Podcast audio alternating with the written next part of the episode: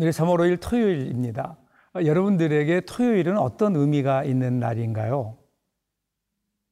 한 주간 동안 있었던 우리의 삶을 돌아보고 주일을 준비하는 날이 된다면 토요일은 우리에게 아주 귀한 날이 되리라고 생각합니다. 오늘도 이 말씀으로 함께하는 귀한 날 될 수 있기를 바라고요. 저는 서울 아현동에 있는 서북교회를 섬기고 있는 임채영 목사입니다. 오늘 말씀은 누가복음 19장 1절부터 10절까지입니다. 누가복음 19장 1절에서 10절 말씀입니다. 예수께서 여리고로 들어가 지나가시더라. 삭개오라 이름하는 자가 있으니 세리장이요 또한 부자라. 그가 예수께서 어떠한 사람인가 하여 보고자 하되 키가 작고 사람이 많아 할 수 없어 앞으로 달려가서 보기 위하여 돌 무화과 나무에 올라가니 이는 예수께서 그리로 지나가시게 되밀어라. 예수께서 그곳에 이르사 쳐다보시고 이르시되 삭개오야 속히 내려오라. 내가 오늘 네 집에 유하여야 하겠다 하시니 급히 내려와 즐거워하며 영접하거늘. 무사람이 보고 수군거려 이르되 저가 죄인의 집에 유하러 들어갔도다 하더라.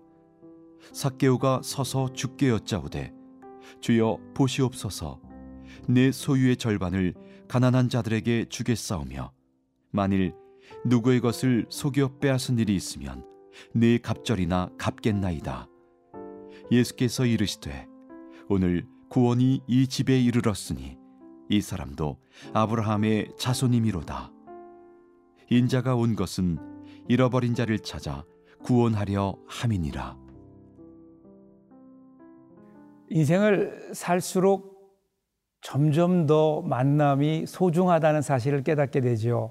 살아가면서 좋은 사람들을 만나서 함께 하는 것보다 더 큰 행복은 없을 겁니다.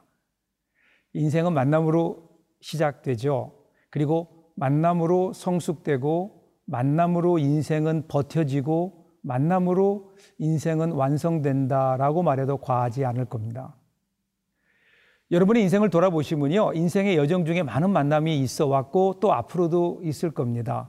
그런데 그 중에 최고의 만남은 우리 주님과의 만남일 겁니다. 오늘 본문도 삭개오라고 하는 사람과 주님과의 만남이 나오죠. 2절을 볼까요? 삭개오라 이름하는 자가 있으니 세리장이요 또한 부자라. 자, 한 사람이 등장합니다. 이 사람의 이름은 삭개오예요. 그리고 이어지는 삭개오에 대한 설명이 나와요. 세리장이요 또한 부자라. 단 한 문장이지만 한 인간에 대해서 정확하게 소개하고 있습니다. 그 당시에 세리장, 그러면 권력과 부의 대명사였죠. 그리고 삭개오는 부자였습니다. 돈까지 가지고 있었어요. 그런데 그는 행복했을까? 위로 올라가서 1절을 보시면요. 예수께서 여리고로 들어가 지나가시더라.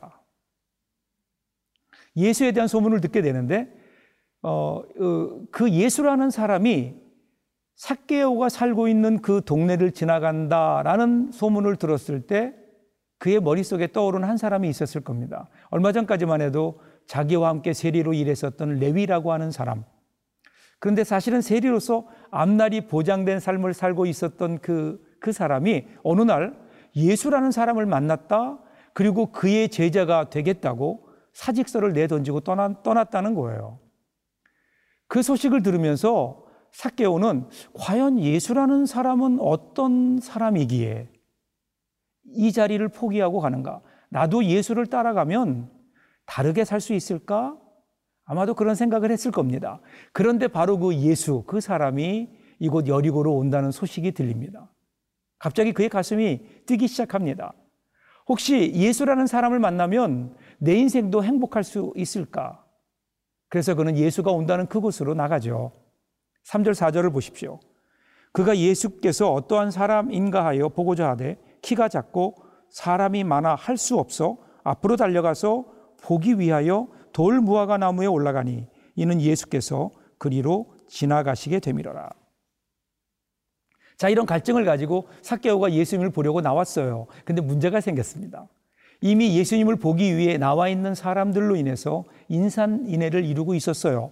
거기다가 삭개오는 키가 작아서 예수님을 볼 수 없었습니다. 여기에서 삭개오의 그 다음 모습을 보세요. 돌무화과 나무, 우리에게는 뽕나무로 더 익숙하죠. 돌무화과 나무 위에 올라갑니다. 여러분 생각해 보세요. 그 당시에 유명 인사였어요. 세리장이에요. 그가 나무에 올라간다는 것은 쉬운 일이 아닙니다. 요즘 같으면 신문에 날 일입니다. 자, 삭개오가 드디어 나무 위에 올라갔습니다. 그러니까 예수님이 보이는 거예요. 그리고 예수님이 오기를 그 위에서 기다립니다. 기다리면서 아마 삭개오는 예수님이 내 앞을 지나가실 때에 어떻게 불러야 될까? 뭐라고 소리칠까? 다윗의 자손 예수여 이렇게 부를까?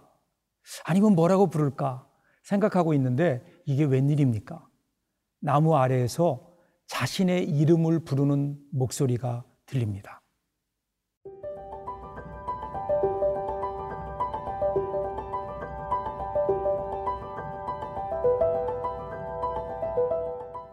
오절을 보세요. 예수께서 그곳에 이르사 쳐다보시고 이르시되 삭개오야 속히 내려오라. 내가 오늘 너의 집에 유하여야 하겠다 하시니. 예수님이 삭개오의 이름을 부르시는 거예요. 삭개오야, 삭개오야. 여러분 아마도 삭개오에게는요 엄청난 충격이었을 겁니다. 저분이 내 이름을 알아? 나는 만나본 적도 없는데 어떻게 내 이름을 할까? 도대체 저 예수라는 사람은 누굴까? 자, 여러분 지금까지는요 이 이야기가 삭개오라는 사람이 예수님을 만나기 위해서 뛰어나온 이야기인 줄로 알았어요. 그런데 여기에서 보면 삭개오가 예수님을 만나러 나온 이야기가 아니라 이제는 역전되어서 예수님이 삭개오를 만나러 오신 이야기가 됩니다. 여러분 이것을 기억하세요. 여러분이 예수님을 만나고 싶어하는 것보다 예수님이 여러분들을 더 만나고 싶어한다는 그 사실을. 여러분이 하나님을 더 사랑할까요? 아니면 하나님이 여러분들을 더 사랑하실까요? 하나님은 우리를 부르시는 분입니다. 이사야 43장 1절을 보세요. 내가 너를 구속하였고 내가 너를 지명하여 불렀나니 너는 내 것이라. 우리를 부르셔서 하나님의 자녀가 되게 하신 거예요. 이 부르심이 은혜입니다.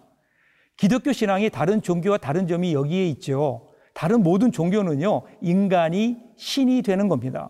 인간이 신에게 나오는 겁니다.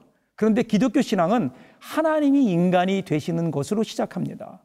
하나님께서 찾아오시는 겁니다. 오늘도 우리들은요 내가 하나님께 나왔다고 생각하지만 사실은 하나님이 우리를 찾아오시면서 우리를 불러내신 것 아닐까요? 내가 내 의지로 하나님 앞에 나올 수 있는 것이 아닙니다. 하나님이 우리를 부르셨고 우리는 그 부르심에 응답한 거죠. 자, 삭개오도 보세요. 마음의 문을 열고 자기 가정의 문을 활짝 열고 이러한 예수님을 받아들입니다. 그리고 이런 고백을 하죠. 8절을 보세요. 삭개오가 서서 주께 여짜오되 주여 보시옵소서 내 소유의 절반을 가난한 자들에게 주겠사오며 만일 누구의 것을 속여 빼앗은 일이 있으면 내 갑절이나 갚겠나이다. 예수님 당시에요 사업 잘한 사업가가 자기 재산의 한 4분의 1 정도를 사회로 환원하면 훌륭한 사업가다 이렇게 평가됩니다. 근데 이 삭개오는 4분의 1이 아니라 재산의 절반을 주겠다. 여러분 이거 굉장한 변화입니다. 그런데 놀라운 사실은 이거예요.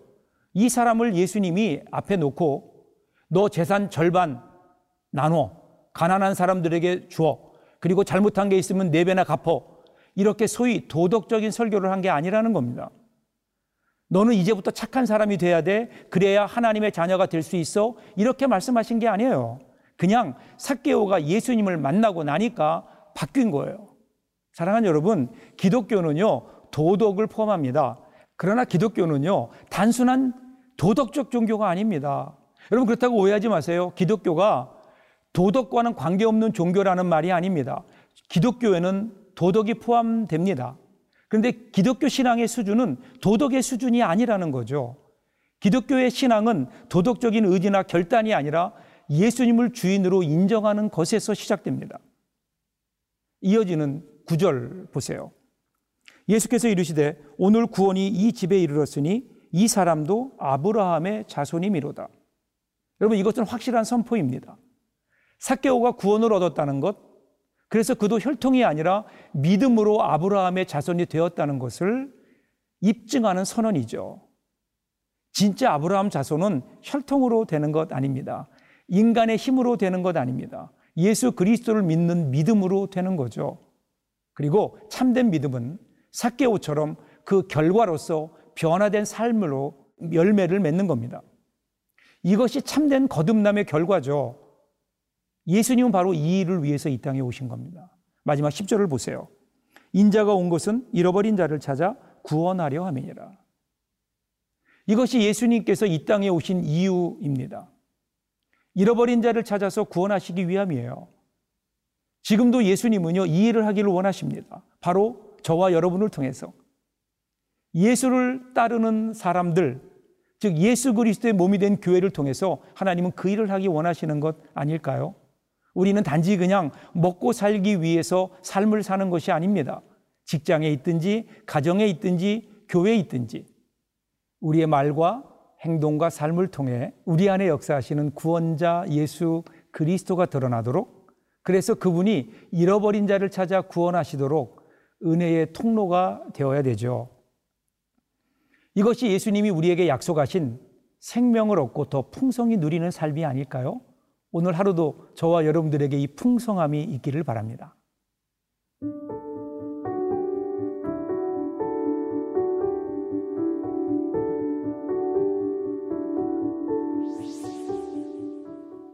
우리의 주인이 되시는 하나님, 그동안 우리의 인생의 주인이 우리 자신이었음을 고백합니다.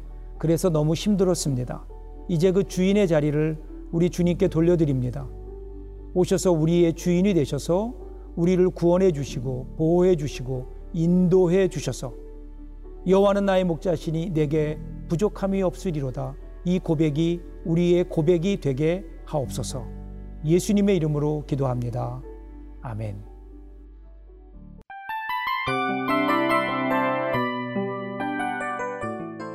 이 프로그램은 청취자 여러분의 소중한 후원으로 제작됩니다.